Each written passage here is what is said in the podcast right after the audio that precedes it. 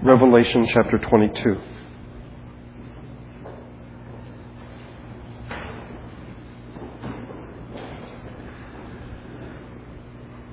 Today we come to the final section of the book of Revelation, the final verses.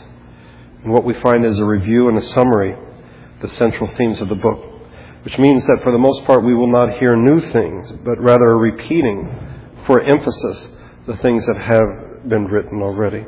There is one exception. And that is, we will hear a new thing in terms of a warning. Let's read the passage and then uh, we will go through it. Revelation twenty-two, we'll begin at verse seven and read to the end of the book. So we begin in verse six. Verse six, the angel said to me, "These words are trustworthy and true. The Lord, the God of the spirits of the prophets, sent his angel to show his servants the things that must soon take place. Behold, I am coming soon. Blessed is he who keeps the words of the prophecy in this book. I, John, am the one who heard and saw these things. And when I had heard and seen them, I fell down to worship at the feet of the angel who had been showing them to me. But he said, 'Do not do it. I am a fellow servant with you and with your brothers, the prophets, and of all who keep the words of this book. Worship God.' Then he told me, 'Do not seal up the words of the prophecy of this book, because the time is near. Let him who does wrong continue to do wrong. Let him who is vile continue to be vile. Let him who does right continue to do right. Let him who is holy continue to be holy. Behold, I am coming soon. My reward is with me, and I will give to everyone according to what he has done. I am the Alpha and the Omega, the first and the last, the beginning and the end. Blessed are those who wash their robes, that they may have the right to the tree of life and may go through the gates into the city. Outside are the dogs, those who practice magic arts, the sexually immoral, the murderers, the idolaters, and everyone who loves and practices falsehood. I, Jesus, have sent my angel to give you this testimony for the churches. I am the root and the offspring of David and the bright morning star. The Spirit and the bride say, 'Come.' And let him who hears say, 'Come.' Whoever is thirsty, let him come. Whoever wishes, let him take the free gift of the water of life. I warn everyone who hears the words of the prophecy of this book. If anyone adds anything to them, God will add to him the plagues described in this book. And if anyone takes words away from this book of prophecy, God will take away from him his share in the tree of life and in the holy city, which are described in this book. He who testifies to these things says, 'Yes, I am coming soon.' Amen. Come, Lord Jesus. The grace of the Lord Jesus be with God's people. Amen." As we begin, we need to ask ourselves, where are we in the book of Revelation? And what is it that John has been writing about just previous to the passage we read today? In chapter chapter twenty-one, in the first five verses of chapter twenty-two, John has been writing about the church. He's referred to it as the holy city, the New Jerusalem, the bride, the wife of the Lamb. And he has described it using different metaphors. The first one was the metaphor of the city. Uh, the place where God lives, the dwelling place of God with men, a place that shines with the glory of God. It's made up of the people of God, and that's why you have all the twelves that are mentioned um, twelve gates with twelve angels at the gates. It has twelve foundations with the names of the twelve apostles on them. Its measurements, that it is uh, twelve thousand uh, stadia cubed. The walls are one hundred forty-four uh, cubits thick. That is twelve times twelve. Um, it is made up of God's people. It is also something of great value. And as I've mentioned before, it's this part of the description, I think, where people really go off track. And they think that what is being described is heaven. And so people talk about going to heaven where the streets are paved with gold. And they fail to recognize what is being said. Not to say that heaven is not a wonderful place, but what is being described here is the church of God. And how precious is the church? Well, it is so precious that this is how it is described, uh, with made up of precious stones and of gold. It is so precious that Jesus came to earth and lived among us that he might redeem his bride. That's how precious the church is. The church is also that which will be the light of the world, and the nations will walk in its light. And it is something which has its gates open all the time. That is to say, it is a place whose gates will never be closed, and people can come in to the church at any time. Then John uses in chapter twenty-two the metaphor, the language of Eden. We read of the tree of life. We haven't read about the tree of life since the book of Genesis. And then the river of the water of life. All this to describe that it is among God's people we have the gospel, that this is where people can find the gospel and eternal life. That's where we ended last week. And so today, as we come to this last part, I want to divide it up into four parts. First of all, or first two sections, is a pattern that is copied from earlier uh, in the book of Revelation. It is repeated here. And then thirdly, we have a division among the peoples. And then lastly, we have an invitation, a blessing, and a warning. First of all, the pattern copied. This is in verses six through nine. In chapter eighteen, John is given a vision of the unfaithful wife, the great prostitute. And then in chapter nineteen, we have the Hallelujah passage, um, where the word Hallelujah, the only place it appears in all of Scripture, is used, where they praise God for his judgment, but also because of the wedding that is coming up, the wedding between the Lamb and his bride. Right after that, we find certain things. First of all, an affirmation that these words are faithful and true. Secondly, a pronouncing of blessing, a benediction. Blessed are those who invited, who are invited to the wedding supper of the Lamb. Thirdly, we have John falling at the feet of the angel. And fourthly, John being rebuked for doing it, where the angel says, do not do it. I am a fellow servant with you and your brothers. Today, after talking about the faithful bride, the wife of the Lamb, in contrast to the unfaithful wife, now we find the same thing. An affirming of the veracity of what has been said, a pronouncing of a blessing, John falling down at the feet of the angel, and then being rebuked once again for doing it. So we begin in verse number six. These words are trustworthy and true. We might say, well, well, of course they are. Why wouldn't they be? These are the words, these are the revelations of him who is faithful and true. In chapter one, Jesus is described as the faithful witness. In chapter three, he says to the church in Laodicea that he is the faithful and true witness. And in chapter nineteen, the rider on the white horse whose name is faithful and true. If he is faithful and true, then whatever he says, we would we would have to argue would be trustworthy and true as well. So yes, this is true. And then we have a blessing, a benediction that is pronounced. Um, Blessed is he who keeps the words of the prophecy in this book. We will see more benediction in verse number fourteen. But it is a pronouncing of blessing on those who are the people of God. Here it says those who keep the words of the prophecy.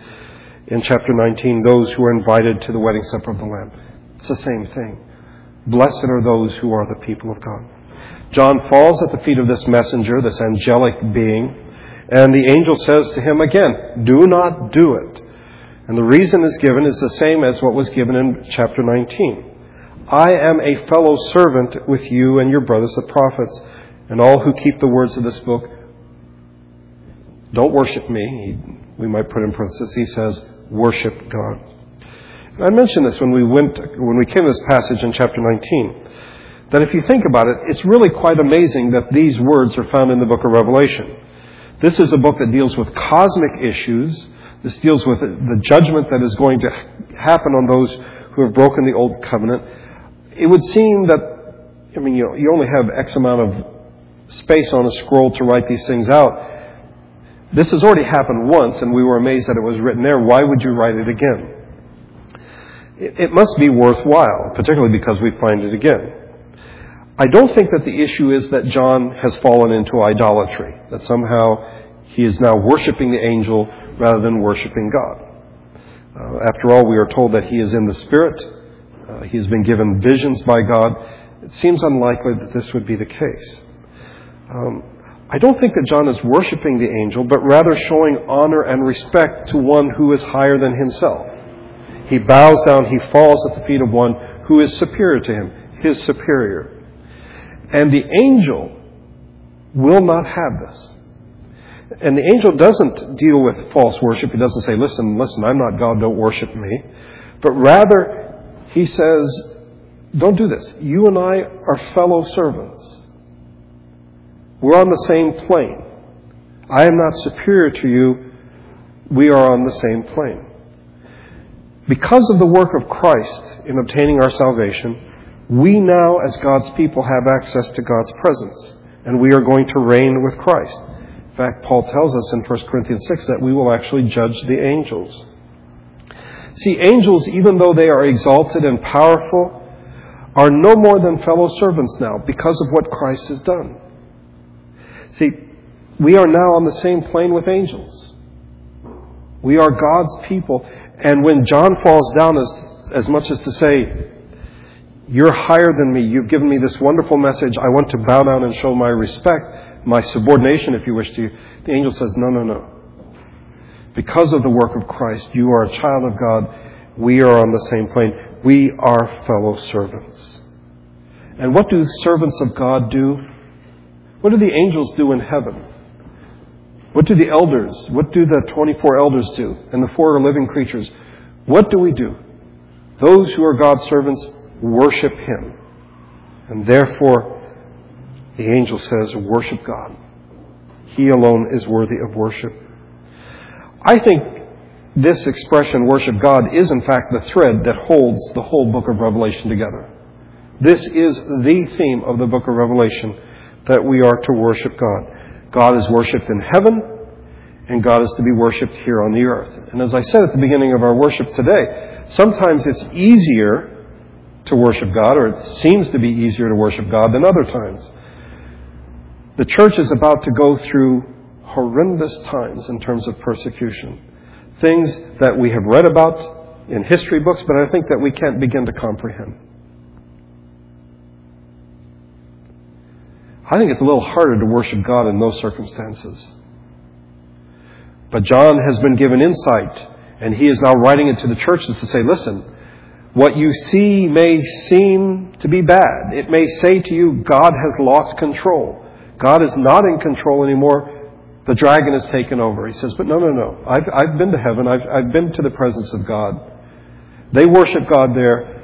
We are to worship God here, even in the midst of great great difficulties. So that's the first pattern that we find. After speaking about the unfaithful wife, now describing the faithful wife, we have these four things. In verses ten through twelve, we have another pattern that is copied, but this comes from the beginning of the book, and that sort of makes sense because now we're, we're coming full circle, we're tying the loose ends together. And what we see is that John is shown the things that must soon take place. What is what he is shown is the testimony of Jesus. The one who commissions John is, in fact, Jesus. And so we see this here. Write, therefore, what you have seen, what is now, and what will take place later. And who is this Jesus? Well, he is, he describes himself here as the root and offspring of Jesse and the bright morning star. If you think about it, at least part of this should be confusing to us. How can you be both the root and the offspring? How can you be both the source and the culmination? Well, it is precisely because he is the root that, in fact, the line of David continues. Uh, one, one writer puts it, otherwise it would have vanished without a trace. The race of David is more than his offspring. It indicates that the race of David should, save for Christ, have ceased to exist. Had Jesus not been the root of David, if you read the Old Testament, you will see it very clearly. The line of David would have disappeared. After all, we talk about the ten lost tribes of Israel. And if you know your Old Testament, we have dynasty after dynasty coming and going. And in the south, only one remains. But then even that is taken into captivity. If Jesus were not the root of Jesse, the line of David would have disappeared. What about this expression, the bright morning star? Uh, some translations have the bright and morning star. This is from chapter two, the letter to the church in Thyatira. To the one who overcomes, I will give, or I will also give him the morning star. In the book of Numbers, a prophet named Balaam is hired by the Moabites to curse Israel. And three times he goes to curse them, and instead he blesses them. And in one of the blessings he pronounces, he says, I see him, speaking of the Messiah, but not now. I will behold him, but not here. A star will come out of Jacob. A scepter will rise out of Israel. So the star and the scepter are mentioned together as pointing to the coming Messiah. But what is a morning star? We know this. What is a morning star? I am no astronomer, but it is said that the morning star is the last star to come out at the end of night. Some people believe it is the planet Venus. And that when it appears, then you know a new day is about to begin. That's why it's the morning star. It's the star that comes out right at the darkest point, right before the sun gets ready to rise. And it basically says, here comes a new day. Jesus is the morning star because when he appears, he comes to say, here is a new age.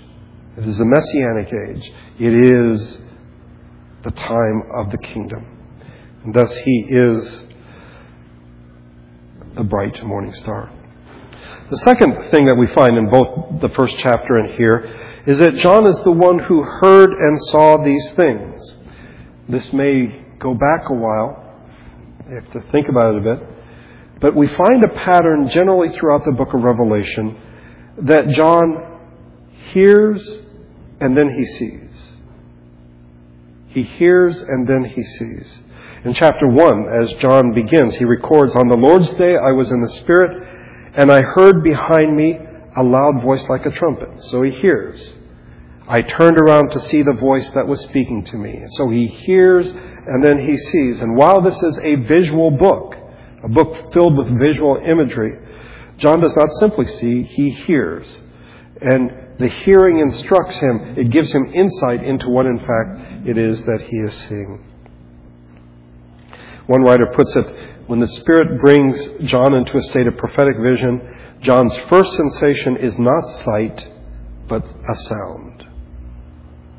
He hears and then he sees. The third thing that we find in the first chapter and we find here, the pattern copied, is the statement, behold, I am coming soon. It's a recurrent theme in this book, but particularly in this chapter. Seven times in this chapter alone, we have the word either come or coming in referring to the return of Christ. Uh, in this chapter alone. Verse number twelve, if you look, behold, I am coming soon. The second time in six verses that we find this statement, and it should let us know that this is important, and I would say that it's going to happen soon. If you know the Old Testament in the book of Genesis, Pharaoh has dreams, and no one can interpret them, but Joseph can. Pharaoh has two sets of dreams. And then when Joseph is finished interpreting, or when he's giving his interpretation, he said, the reason the dream was given to Pharaoh in two forms is that the matter has been firmly decided by God, and God will do it soon. So here, twice in six verses, behold, I am coming soon. We need to get the message that Christ is returning soon. We find this throughout the book of Revelation. The letter to the church in Philadelphia, I am coming soon. Now, what does this mean? How we understand this will color how we understand the rest of the New Testament. Because many have argued that the apostles, and John in particular here, were mistaken in their, their expectations. That is, that the apostles thought that Jesus was coming back. And, and here we are, what, nineteen centuries later? It hasn't happened yet. And so some people have said, you know, if the apostles could be so wrong about that, then how do we know that they were right about other things as well? It's an important issue. And we have to go back to the first verse of the first chapter of the book of Revelation, in which we are told that what John is going to be shown, what must soon take place. And it is spelled out in chapter one and verse seven. Look, he is coming with the clouds, and every eye shall see him, even those who pierced him, and all the peoples of the earth will mourn because of him. So shall it be. So is this talking about Jesus coming back, the second coming, the end of time? No. It's speaking of Christ coming in seventy A D to judge Israel for breaking the covenant. He is coming with the clouds. This is very much Old Testament language. And when we first went through this, I read you several passages. I'll just read you one from Daniel seven, where Daniel has a vision. In my vision at night I looked, and there before me was one like a son of man, coming with the clouds of heaven. He approached the Ancient of Days and was led into his presence. He was given authority, glory, and sovereign power. All peoples, nations, and men of every language worshipped him. His dominion is an everlasting dominion that will not pass away, and his kingdom is one that will never be destroyed. The person, the Son of Man, is the Lord Jesus Christ. And I would remind you, when Jesus was on trial before the Sanhedrin, the high priest asked him, I charge you under oath by the living God, tell us if you're the Christ, the Son of God. And Jesus answered, yes, it is as you say. But I say to all of you, in the future you will see the Son of Man sitting at the right hand of the Mighty One and coming on the clouds of heaven. And the Sanhedrin understood exactly what Jesus was saying. They accused him of blasphemy, and they put him to death because of it. Because Jesus is not simply saying, I am the Son of God. He said, I am the Son of Man who is going to come and judge you guys. Not future generations. Not centuries later. He says, I'm coming back on the clouds of heaven, and I will judge you.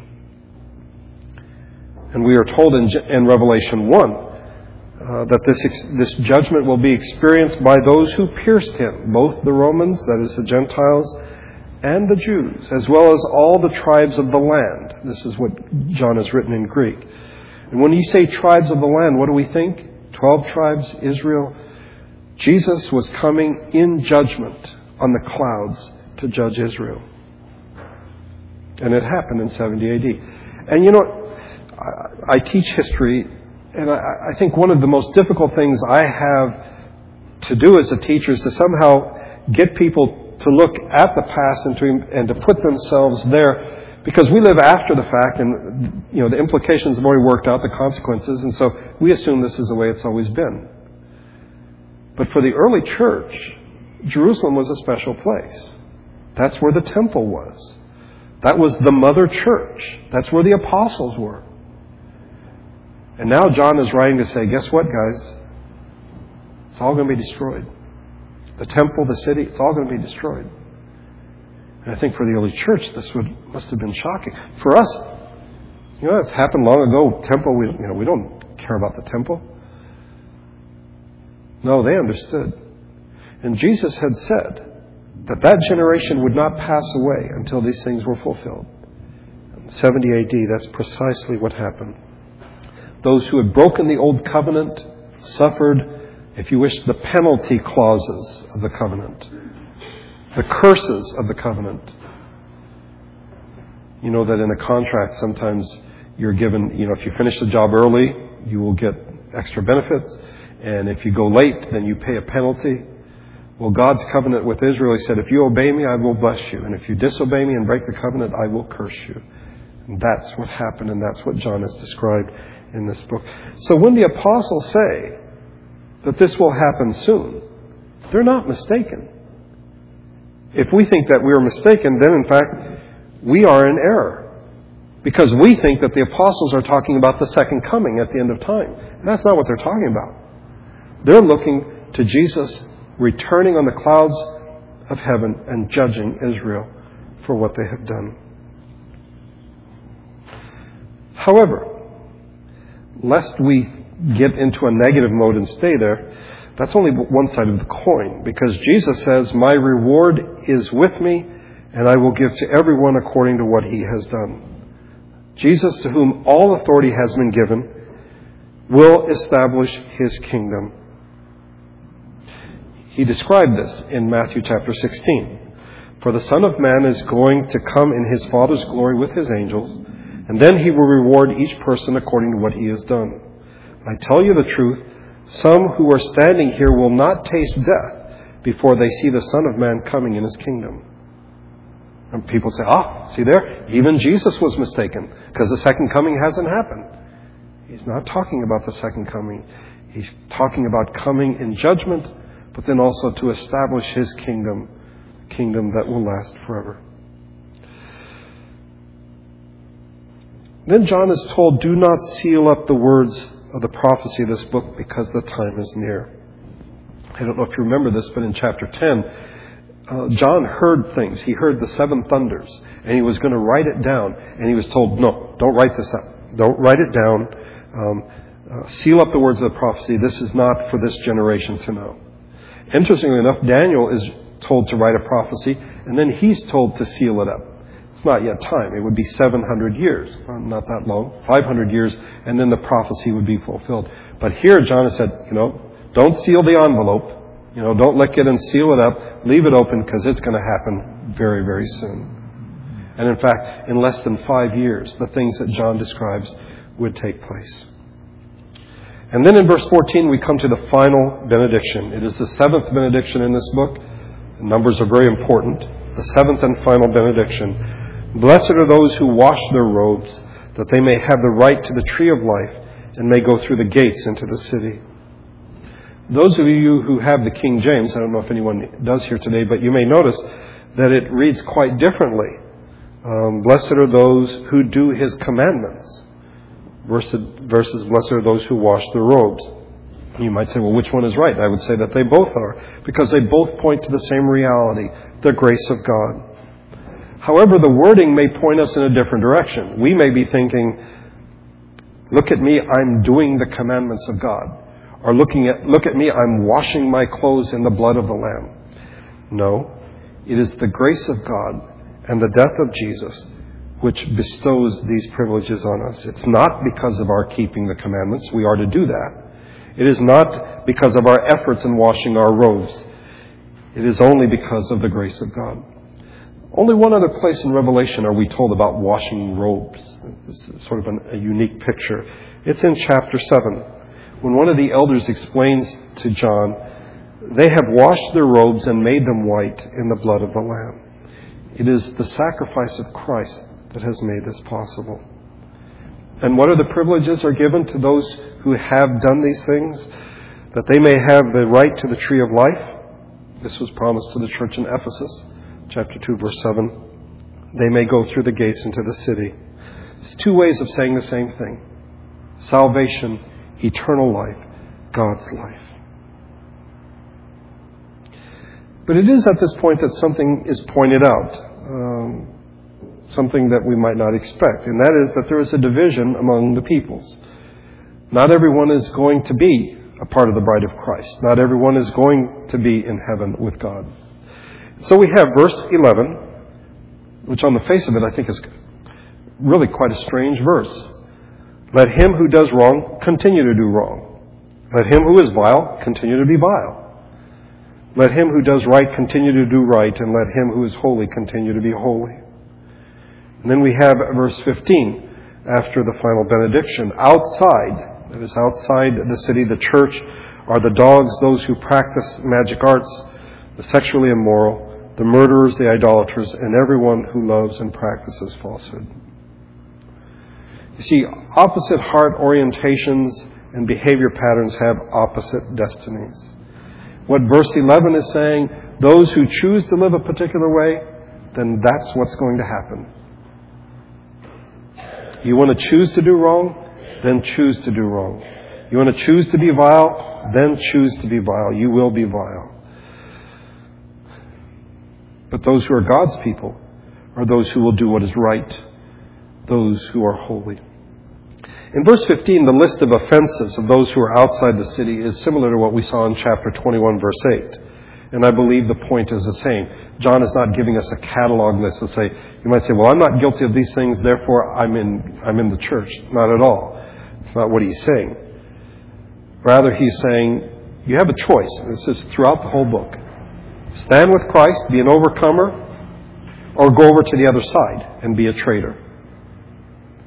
For us, that, well, we live in a different time. We don't suffer physical persecution. But there were many in the early church who, because of persecution, left the church and went over to the other side.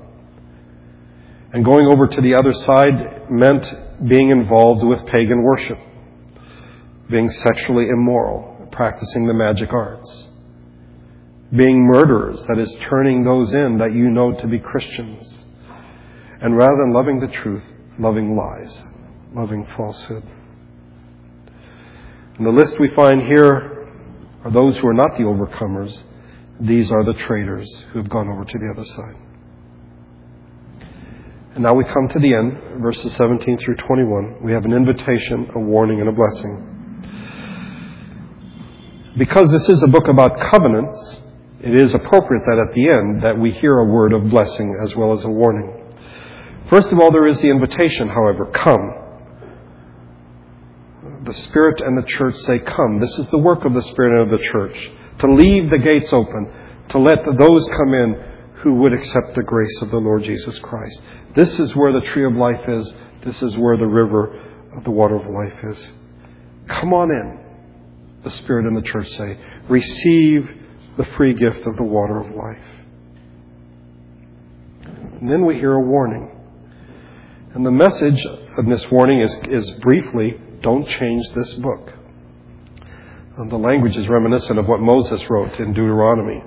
Uh, do not add to what I command you, do not subtract from it, but keep the commands of the Lord your God that I give you. Um, here we hear the same thing. Don't add, don't subtract. If you add to it, God will add to you the plagues. If you take away, in a way that I think for the modern evangelical mind is, is hard to comprehend, God will take you out of the church. God will take you out of the book of life. It has been suggested, by the way, that uh, what John is writing here is intended for the whole Bible. That what John, because this is the, these are the last verses of the Bible, what John is saying here is if you add anything to the Bible, you'll be in trouble. If you take anything away from the Bible, you'll be in trouble. I think that is true, by the way. You are not to add, you're not to take away from Scripture, but I don't think that's what John has in mind. He is speaking of this particular passage, of, of this particular book, of the book of Revelation. Don't add to it. Don't take away from it. And then the final words, I am coming soon. It's going to happen. And it did, in fact, happen. Come, Lord Jesus. The church wants the Lord to come in judgment. Remember, the martyrs are crying under the altar, how long, O Lord? How long before he would come in judgment? But then the last words of this book are words of grace. The grace of the Lord Jesus be with God's people. Amen. So we come to the end of the book of Revelation. And it may seem a bit, a bit abrupt. I'm sure in the weeks to come we will be talking more about it. But what have we learned from the book of Revelation? Just quickly, as we wrap up. I think the first thing we've learned is that the book of Revelation is a difficult book. It's written in a style that is so unfamiliar to us. We are modern people. We don't want people doing poetry and metaphors and symbolism. We just want them, tell me what you're going to tell me. Okay, don't beat around the bush, just tell me. And so I think in many ways it's been difficult for us. Secondly, to understand the book of Revelation, you have to know the Old Testament. And many people do not, and that increases the difficulty. But what we find in this book is that things are not as they appear. that Jesus Christ is the overcomer. Earlier in the book, we saw him as the Lamb, and that people were afraid of the Lamb. And we're thinking, why would you be afraid of a lamb? Well, because he's also the Lion of Judah. Things are not as they appear. In the midst of great persecution, the church needed to be reminded of that. The call of the Christian is to endure and to remain pure in the midst of persecution. And the call of the Christian is to obey and to worship. We are to worship here on earth as they worship in heaven. That's why we are here today. And I would tell you that the last thing that we read in the book of Revelation are words of grace, not words of judgment. We have an invitation. We have words of grace. Uh, in a book that is filled with judgment and plagues that God was going to pour out on those who had violated his covenant, the last word was and always is God's grace. Just one more thing and then we'll stop. Some of you may be saying, well, Damon, what about the second coming? I thought that's what the book of Revelation is about. Now you've sort of ruined that. Um, and what about heaven, streets of gold? I thought that's what heaven was about, and you've ruined that. Well, the Lord willing, in the weeks to come, we will look at what the Bible says about the second coming. Is Christ returning? Absolutely. Will there be a resurrection? Yes, there will be. Will we be in the presence of God? Yes, we will be. But that's not what John's writing about here. And making it wanting it to be that way isn't going to make it be that way. But the Lord willing, perhaps after the new year, um, we will come back to the to the subject. What does the Bible say about the second coming of Christ? And what does the Bible teach about heaven? Let's pray together.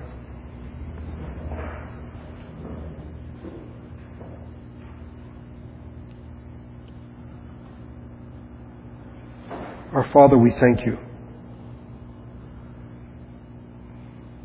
for this book, for all its difficulties, and the things that even now we still do not understand.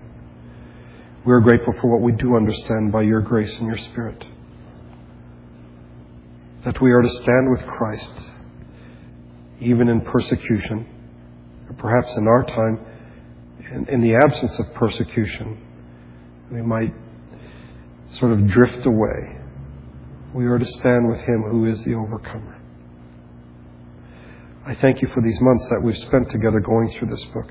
And may we not be hearers only, but doers as well. May we put into practice. May our hearts be set afire with the desire to worship you as the angels worship you in heaven, as your people who are already there with you worship you. May we join with them in worship. We thank you that your word is trustworthy and true, that it can be trusted, that it has spoken the truth. I thank you that we could gather today to worship you, not through any goodness of our own, but because of the grace of the Lord Jesus Christ in giving his life, because of the work of the Spirit. We give thanks for this amazing privilege. And now as we spend time together after the service and, and talking and eating together and in fellowship, may your Spirit guide our conversations. We pray this in Jesus' name. Amen. We will, in fact, be having uh, the potluck afterwards, but let's stand and sing the doxology together and have the benediction. Some were not able to stay, and then we will be eating in a few minutes. Would you stand? Let's sing the...